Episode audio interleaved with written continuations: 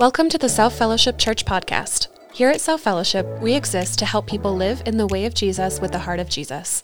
Wherever you're listening from today, we hope you are encouraged by this week's message.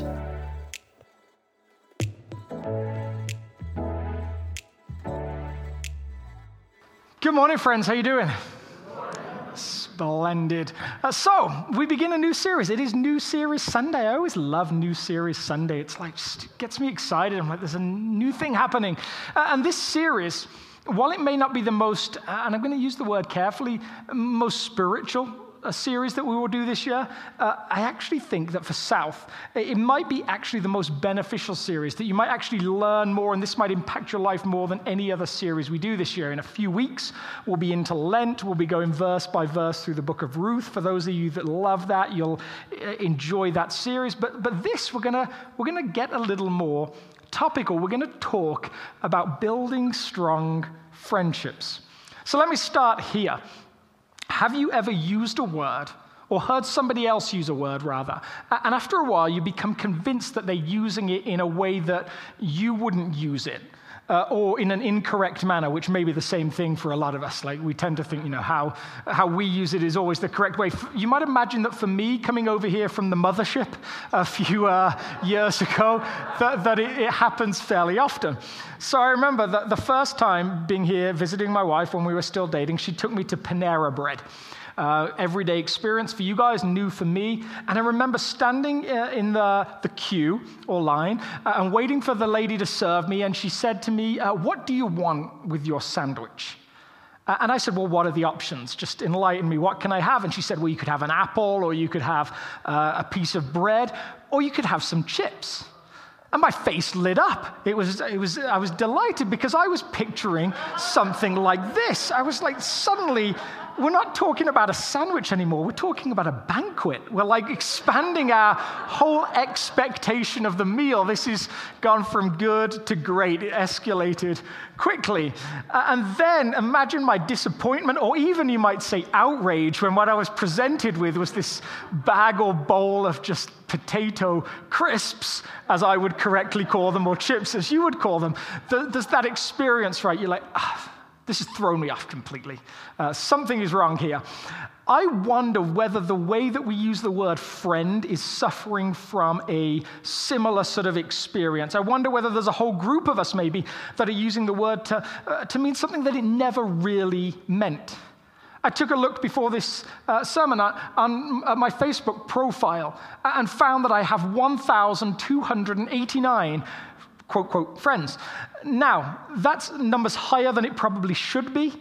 It's also lower than it could be um, because I don't really use Facebook. I consider myself beyond it, too cool for it, all those different things. And, and so I, I, I just accept everybody that asks me to be their friend, much to my wife's annoyance, who regularly says you should be more discerning in your friendship. But if I see a thing that says someone added you as a friend, I click confirm, and I'm done. I never add anyone myself because I'm rarely on there to add anybody. Now I'm deeply afraid that one of you might have added me on Facebook and I haven't said yes, and now you're like, what's wrong with me? But this isn't friendship, right? The things that we put on Facebook, you might put something about a meal you ate. Would you, 20 years ago, have called all of your friends and told them what you'd eaten for dinner? Absolutely no, you wouldn't. You'd look ridiculous, and rightly so. There's been this change in what we term friendship, and it's largely driven by social media sites like Facebook we're in this tension point between, well, what is really a friend and, and how do we fulfill? What I would suggest, and I'll show you this in a second, is a longing for friendship. So let's, let's go here for a second. Picture in your mind what is the most iconic TV show about friendship? This is going to date you particularly. Like, this will put you in a certain generation. It'll tell us where you belong. Because I heard a couple of different things shouted out. So, so for some of you, maybe it's this I love Lucy. Two couples living like in the same house. They've got this great friendship going on, all these different things. Uh, so you've got the I Love Lucy crowd. I'm not going to give you an age, that wouldn't be fair. But then we've got this group The cheers group. Everybody knows your name. It's the place you get to go and hang out. You always feel welcome. You find belonging and all those different things. And then, of course, we got the friends. New York City, this group of impossibly good looking people, even the ones that aren't supposed to be good looking are good looking. They always hang out. They always have a couch available in the coffee shop, and we all know that's just not reality. Every time I go to the coffee shop, the seat I want is rarely available for them, always seemingly reserved. Uh, and then maybe we've got some people that would say, maybe this show um, is, is what you would think about as friendship. This is New Girl. Uh, a girl moves to an apartment with three guys. They become best friends. They do everything together. What do every one of these seasons connect over? What do they have in common? Yes, friendship, obviously, that's in the sermon series title. Good job, guys. If you said friendship, it's like, you know, friendship. Uh, but something more, right? There's this deep friendship that you might say replaces family. These guys live away from their families. Most of them live in situations maybe like lots of us. How many of you guys would describe yourself as a Denver native, like you grew up here? In the first service, we were like 50%. In this service, I'd say maybe 10%. We are a transplant community. So we get where these guys are at. These are all people that have moved into an area and now they're looking for that deep sense of friendship. They're looking for belonging. They're looking for family. These shows reflect, they reflect a longing for friendship. We desire it, we crave it. Actually, characters like Mr. Ron Swanson here from Parks and Rec that say things like friends, one to three is sufficient. It's humorous because we don't believe it's true. Something tells us that we need more backup than that. We need more people around us than that. We are looking for a bigger group of people to call friends. And we live in this community that, that needs it. This is a, a little poem called Transient. It reflects some of our culture today. Look at the last verse Rivers and blacktop overshadow streams and footpaths. The only cultures that revere their elders have no freeways. This guy reflects a longing for a culture that the Bible would understand very well. And that's some of our tension as we learn about friendship because most of the Bible was written in an era where people didn't move away. It just wasn't practical. You stayed in the town or area you lived for almost all of your life. Jesus never traveled more than 200 miles away from the town that he was born in. And so you see that there's this tension like, how can the Bible help us to reflect on friendship in a time when we actually need something different than they needed? Now, here's the fortunate thing what I believe about the Bible, and, and many of you would join me, and if you're not there yet, that's fine, uh, is that, that God breathed on this book that He provided it for us to learn from. And so it's wise even beyond its culture, even beyond its age. It gives us stuff even when it's from a different era altogether. So I expect we'll find a chunk of stuff in there. Despite all of that longing, that deep desire for friendship, and those TV shows, I would suggest, they don't reflect society, they reflect our longings for society. We are maybe in a friendship crisis in America. Little digging, little research I did. The average American has only two close friends. You're all Ron Swansons. 20% of millennials say they have no friends. One out of three expressed regular feelings of loneliness. 87% said that they made most of their friends in high school. Put that in your back burner, that'll come up again a little bit later. The loneliest group were men over 60 who had lost their spouse, suddenly experienced that most of their friends were made by their wife and, and maybe aren't really their friends at all. And then the study said social media was the main culprit. They, they found that the less time you spent on social media, not only the happier you were, but the more connected to your actual friends you felt after that season. We long to find deep friendship. It's reflected in all those TV shows, and yet we find friendship deeply difficult. There's this tension. Now, if you've got it all figured out, you can pause this week, and if you find it easy to make friends, if you've got this covered, that's great. But if you're in that group that says, well, I find it awkward to make new friends, but I also find it awkward to take those groups of friends and, and make them those deep, long relationships that I long for, then hopefully this will move us along. And, and to do that, what I'm going to do is I'm, I'm going to give us some struggles and I'm going to throw some potential solutions at us as well. But first, what does the Bible say about friendship if it talks about it at all? Fortunately, lots. This is all going to come from a section of the Bible that's called wisdom literature. It's written, most of it about 3,000 years ago, most of it by a guy called Solomon, who was known as the wisest man alive at his time. And this is the first one Ecclesiastes chapter 4. Two are better than one because they have a good return for their labor. If either of them falls down, one can help the other up. But pity anyone who falls and has no one to help them up. Proverbs 17 17, a friend loves at all times, and a brother is born for a time of adversity. And then Proverbs 18 24, this is in a version called The Message. Friends come and friends go, but a true friend sticks by you like family. Doesn't that hit the tension point we were talking about? We long for those things that go beyond just friendship, but move into the realm of family. We long for those friendships that are deep. When we were uh, talking as a staff, just a, a few days ago, we started to talk through South's values. For those of you that are new, you can see our values out on the wall. The six of them, they're very important to us. But the question I asked was this which of them would you say landed more in the aspirational value than, than something we're practically seeing? And the one that I felt came up time and time again was the word family.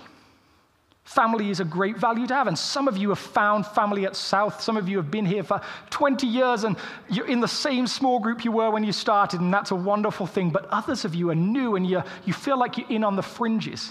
But the question becomes well, how do I build deep relationships here? How do I get further in? How do I feel like I really belong? When we talked about our encounter, as many of us that have been here for a mixture of four months, in my case, through to 20 years, in Dan's case, this different range of people, what we found is that when we expressed how South was family to us, we talked in the realm of extended family. You know those great people you see every now and again, you get to hang out with them, it's awesome, and then you say, right, we'll see you in so and so's birthday in a few months, but, but you don't maybe talk much in between them. That's what we kind of felt our relationship with South was. But then we talked about how we interacted with our biological family. I talked about living back in England, and I would hang out at my parents' house with my brothers and sisters. And then I would say, Well, I'm going home now, but I'll probably call you when I get home to let you know that I got home safely. And then I'll probably see you at some point during the week because we're going walking, and then we're having a barbecue on. And it's just that repeated pattern of regular interaction in people's lives. And, and we said, That's what we feel like we want. But it's something at the moment that we don't have.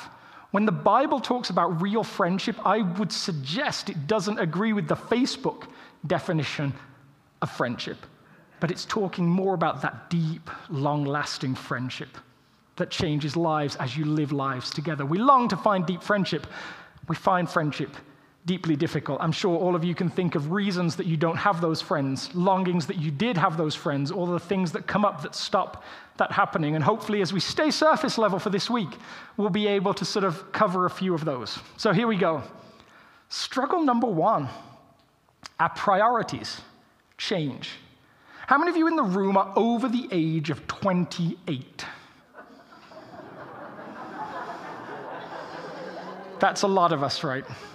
So something happens when you get to this age, somewhere in your mid to late 20s. Think for a second about how you made friends at school. I remember the first friend I made at school. I slid down the slide first, he slid down the slide second, and then we were friends. It just was that simple. We were then inseparable for the next however many years. Most of the friendships you make through college are what are called accidental friendships. You happen to be in the same time and place as these people. And they're all beautiful and hilarious and wonderful. And they have endless energy to spend time with you as well. And so you get thrown together, and these wonderful friendships develop. And then something happens suddenly you start to change. And, and so there's all these wonderful sort of stories that reflect some aspects of friendship once you get over 28. Nobody talks about Jesus' miracle of having 12 close friends in his 30s. There's something about the line. You don't see people that have those kind of things. I remember when I used to sneak out of the house to go to parties. Now I sneak out of parties to go to my house.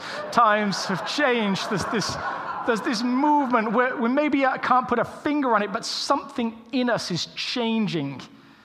And it's this our priorities are now geared towards security rather than variety. We're making life happen. We're, we're doing well in our profession. We're looking for promotion. We're trying to earn more money so we can maybe buy a house. We're raising kids and doing all the things that come with that. We just find ourselves more and more occupied, and something has to give. And so often that thing is friendship. Everyone seems so busy. Someone, uh, in response to this question, said this It's right at that point when we're at our most competent that we seem to find the fewest people who actually care about just how amazing we've become. And it's true, right? That's, that's what makes it funny.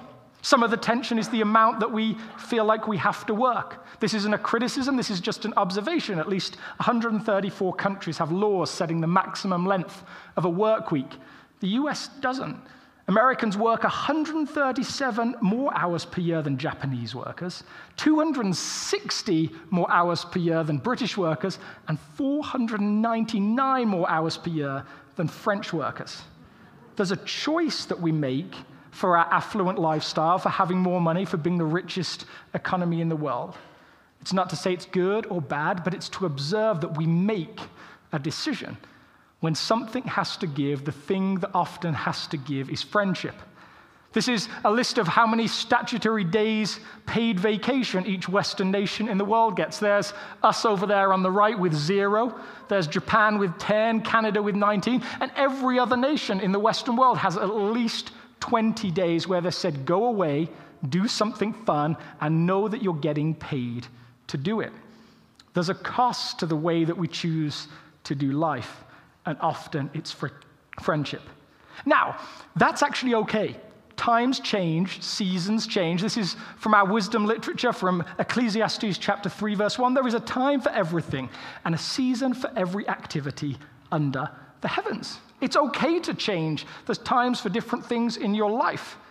But if you want to keep friendship as a significant part, what that tells us is you're going to have to be intentional to do it if you're no longer five and can't just jump on a slide and know that you have a friend because you did that. We did have a slide put in into the kids' ministry wing, but I asked Amy, and she said none of you guys are allowed to use it. I'm allowed to use it. So here we go potential solution number one. What do we do about this struggle of our changing priorities? It does mean you have to be intentional and not accidental you might have to plan out time to make new friends. It sounds horribly static and boring, doesn't it, to have to think about planning something that should feel so organic. And yet, the reality is, with everything else being so busy, unless you put down times that you're going to do that, unless you think about practical ways that you're going to do that, you will not do it. And 20 years from now, you'll be talking about how you could have made friends, but didn't. It takes a practical choice. It might mean joining a meetup group and interacting with some new people. It might mean saying no to some people that you spend lots of time with to spend time with someone different. It might mean bypassing someone on the way to your car and choosing to have a conversation with someone new. But it seems like, with all of the things going on with our changing priorities, intentional practice is the thing that is needed to make new friendships. Struggle number two and we're going to get a little more psychological here. We are uncertain of our value.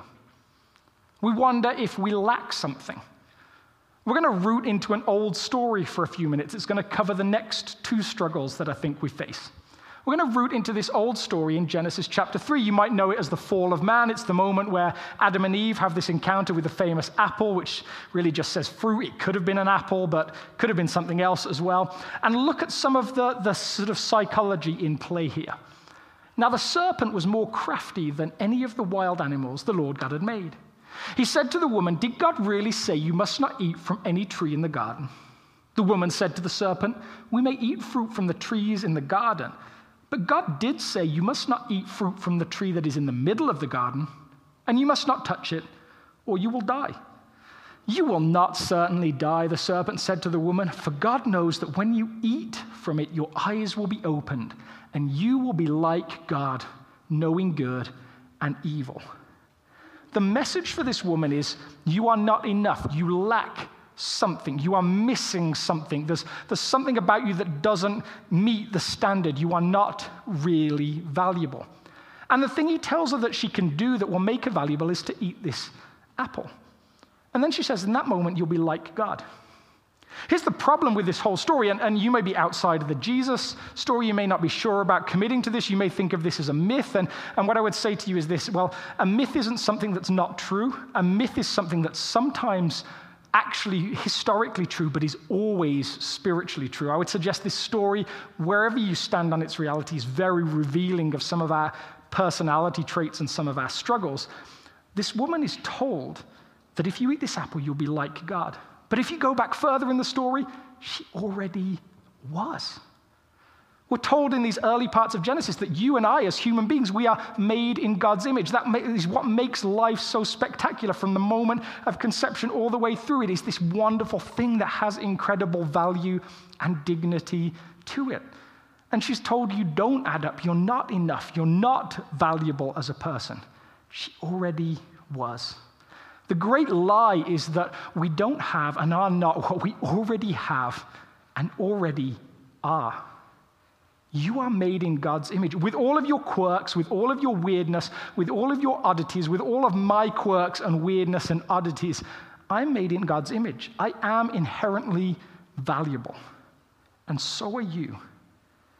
But so often we believe the lie that we don't have and are not what we already have and already are. Are you broken in some ways? Yes. Do you have struggles in some ways? Yes, absolutely. Does Jesus' story mean something? Does it, is, is it necessary for him to come and do this redemption thing and fix us? Absolutely. That is part of the story. And yet, still, even in your broken state, God says, I made you in my image. You, you are valuable. You are valuable. Potential solution to number two Remind yourself that you're made by God in His image for good things. You may have to tell yourself that time after time after time before you come to believe it. But you are valued. You are valuable. Struggle number three, and this is connected. We are terrified of rejection. Laura and I regularly look at each other and say, What would you do if you had to start dating again? And the truth is, we both acknowledge we'd be kind of like deer in the headlights. It's just been so long since we're very comfortable with the fact that we found each other and we are together, and that's a wonderful thing. And, and so, for those of you still in the dating world, we, we, you have my support, sympathy, all those different things. It must be so difficult. The same element, though, that tells us we don't want to be rejected when we ask someone out on a date still is in play when we ask people to be friends, when we approach someone with the idea of friendship. We, I think, are a group of people that are often terrified of rejection. And that connects to the Genesis story as well. Because while Eve believes this lie and Adam believes this lie that they are not valuable, that they are not enough, they also come to realize that they have to hide parts of who they are because they may be rejected for not what they are not, but what they actually are. When people see under the surface, maybe they'll see something so broken, so twisted, and ugly that nobody will want to encounter them. Look at this uh, Adam and Eve. This is a little snippet of the story before the whole apple incident. Adam and his wife were both naked and they felt no shame, nothing to hide. Everything's okay. I can show myself to the world. Now, I'm not advocating for group nudity or anything like that, just to be aware of that kind of thing. We had a bathing suit thing come up the other week, and just we're not going there. But look what happens after the whole apple thing. Then the man and his wife heard the sound of the Lord God as he was walking in the garden in the cool of the day. And they hid from the Lord God among the trees of the garden. But the Lord God called to the man, Where are you? He answered, I heard you in the garden, and I was afraid because I was naked, so I hid. And he said, Who told you that you were naked? Have you eaten from the tree that I commanded you not to eat from? For the first time, this seems like this practice that God has of walking in the garden in this ancient story with this man who is his friend. For the first time, the man hides. For the first time, he has something about him that he doesn't like, that he questions, and so he pulls himself away. He covers himself up, and it doesn't just affect how they interact with God, it affects how they interact with everybody. So God made garments of skin for Adam and his wife and clothed them. Suddenly, there's this tendency to hide. And I think so much of our fear of rejection comes from the idea of what will happen when people really know me. What will happen when I have to show who I really am? They might like me on the surface. They might like me at first encounter, but if they knew the brokenness, if they knew the hurt, if they knew the, the struggle within me, after a while, there's no one, no one that will stick with me through that. We experience this deep fear of rejection. Solution number three maybe you have to learn to not assume worst case scenarios. Have you ever done that? Done that sort of story building in your head? You start to imagine what's going to happen as the relationship develops. You start to imagine the next step, often with so many multiple scenarios, and none of them can all be true at the same time. And yet we build this cataclysmic story for ourselves about what our future will look like. And it's very rarely reality. Most of the time, when we picture the future and it's awful, it's because we don't imagine God in our future with us. But often we don't even imagine good things in our future, full stop. We can be people that are terrified about what will happen eventually. Don't assume worst case scenarios, but also maybe you need to know that, that friendship, it does make us vulnerable. If we want to pursue true and real, deep friendships, people will have to see the inside of you. There are ways that you will have to be transparent that maybe you don't on the surface. Friendship will cost you something. Struggle number four we expect too much or we expect it too soon. I found this picture of a group of friends, and there's something wrong with the picture. Take a second and see if you can spot it. They're all wonderfully good looking people. They all look very happy. The sky is blue. The trees are green. Everything's going right. They're all dressed nicely in their sort of like their whitey sort of whatever trend that is going on. But there's something wrong. There's no sweat stains, there's no perspiration, there's nothing. Everyone's dry as you like, everyone looks fresh and clean, and all those different things.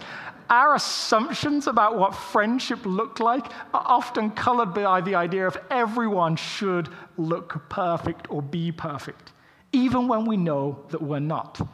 Somewhere going into this whole friendship thing, we have to go with the expectation that the people we meet will not always meet all of our ideals. They will be broken in some ways, they will sweat at times. And that's okay because you and I do as well. I love how Jesus approaches friendship. He has this fascinating way of talking about friendship that is both sort of, he welcomes people in, but he also keeps them at arm's length. It's fascinating. This is what he says to his 12 disciples right at the end of his time on earth, just before the crucifixion. In John 15, he says, I no longer call you servants because a servant does not know his master's business. Instead, I have called you friends, for everything that I learned from my Father, I have made known to you. Jesus has been with them for three years at this point, and this is the first time he says that they're friends.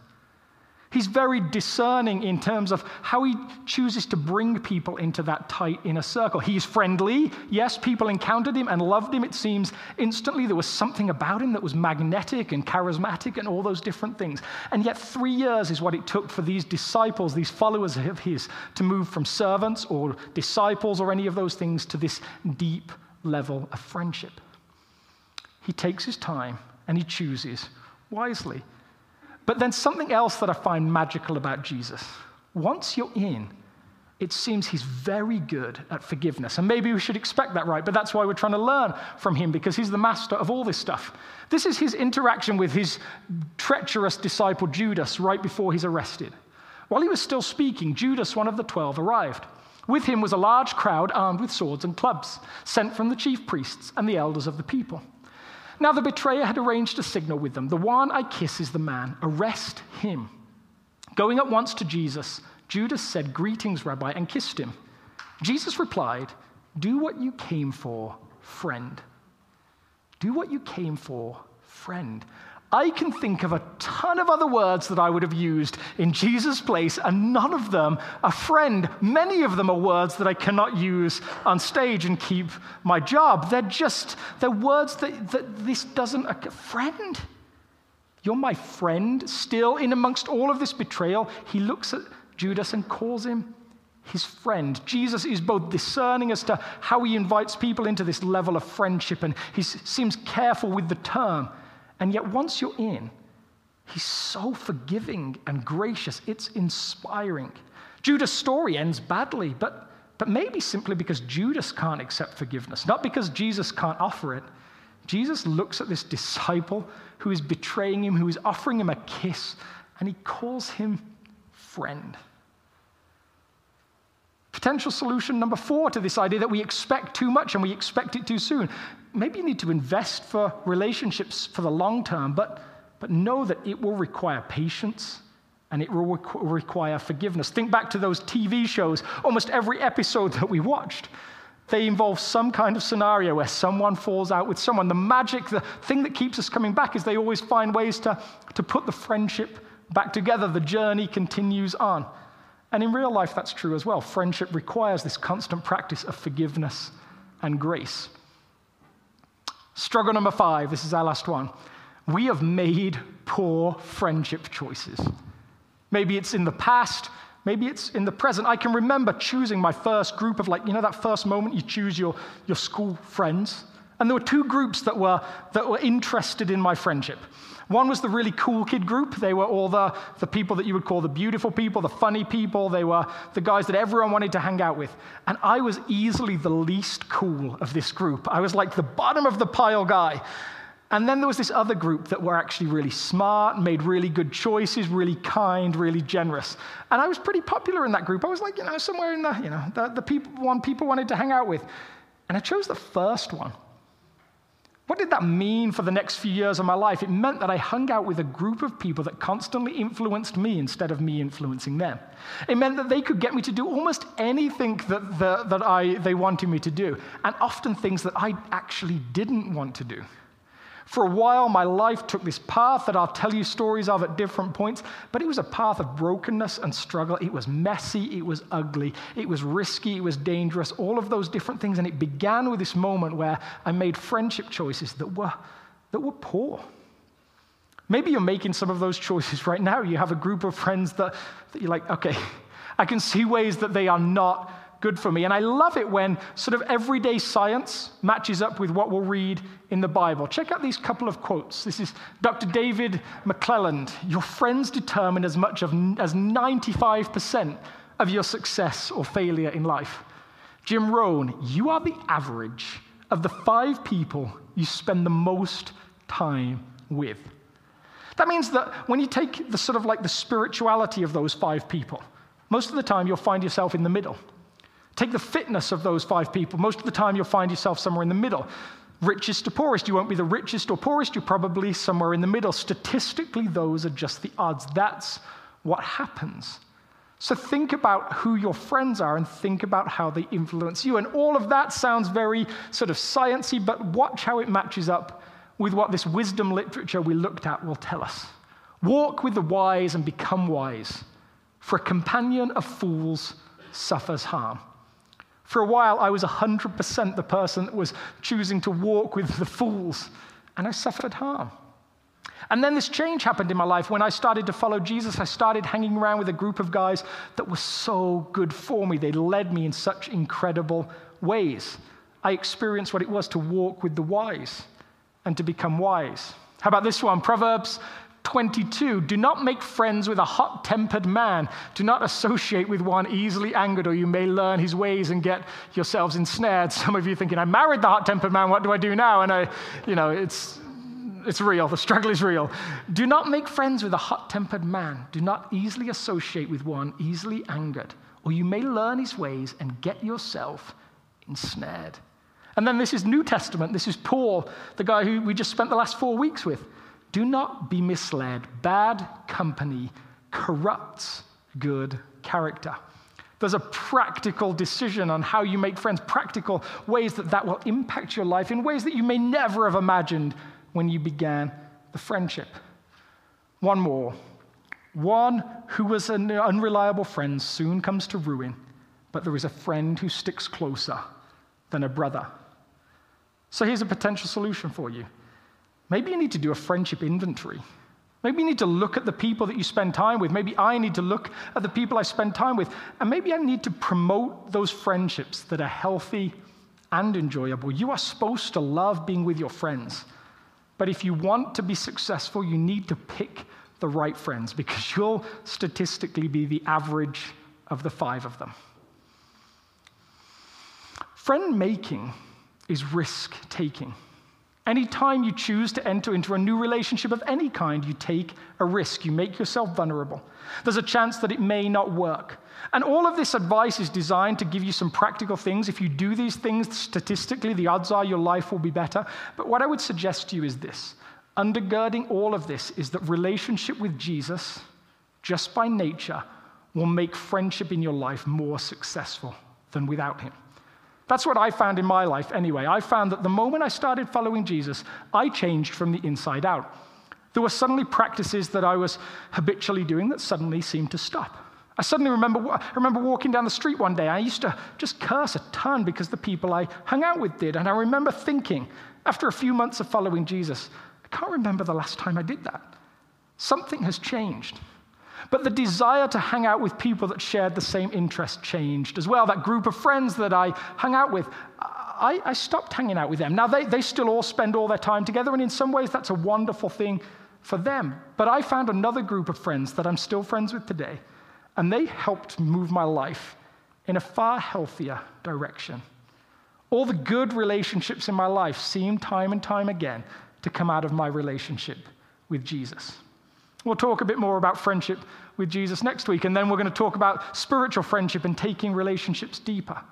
But on the surface, what we wanted to start with was this we would love South to become a place that takes friendship and makes it family.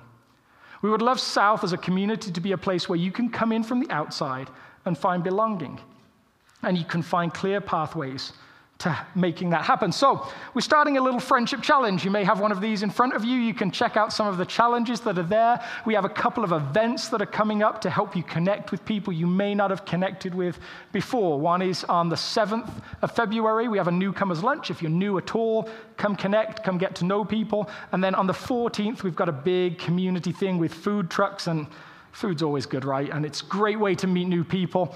And then there's a board outside where you can answer some of the questions and your challenges and talk about who you met and who you have encountered. But we need more and better friendships. God made us for friendships. We need to learn how to nurture them, maintain them well. Let's pray. Jesus, thank you for the way that you define friend in the Bible. It's not just someone that we share pictures with or someone that we like statuses of. It's a deep relationship. In some ways, it's far more reflective of family. For my friends here in this community, help us to find good and healthy relationships. Help us to begin where we haven't started. And when we start, help us to pursue those good relationships, to build those relationships of family, those long, deep relationships. Help us to use them to grow in the way of Jesus and the heart of Jesus. Amen.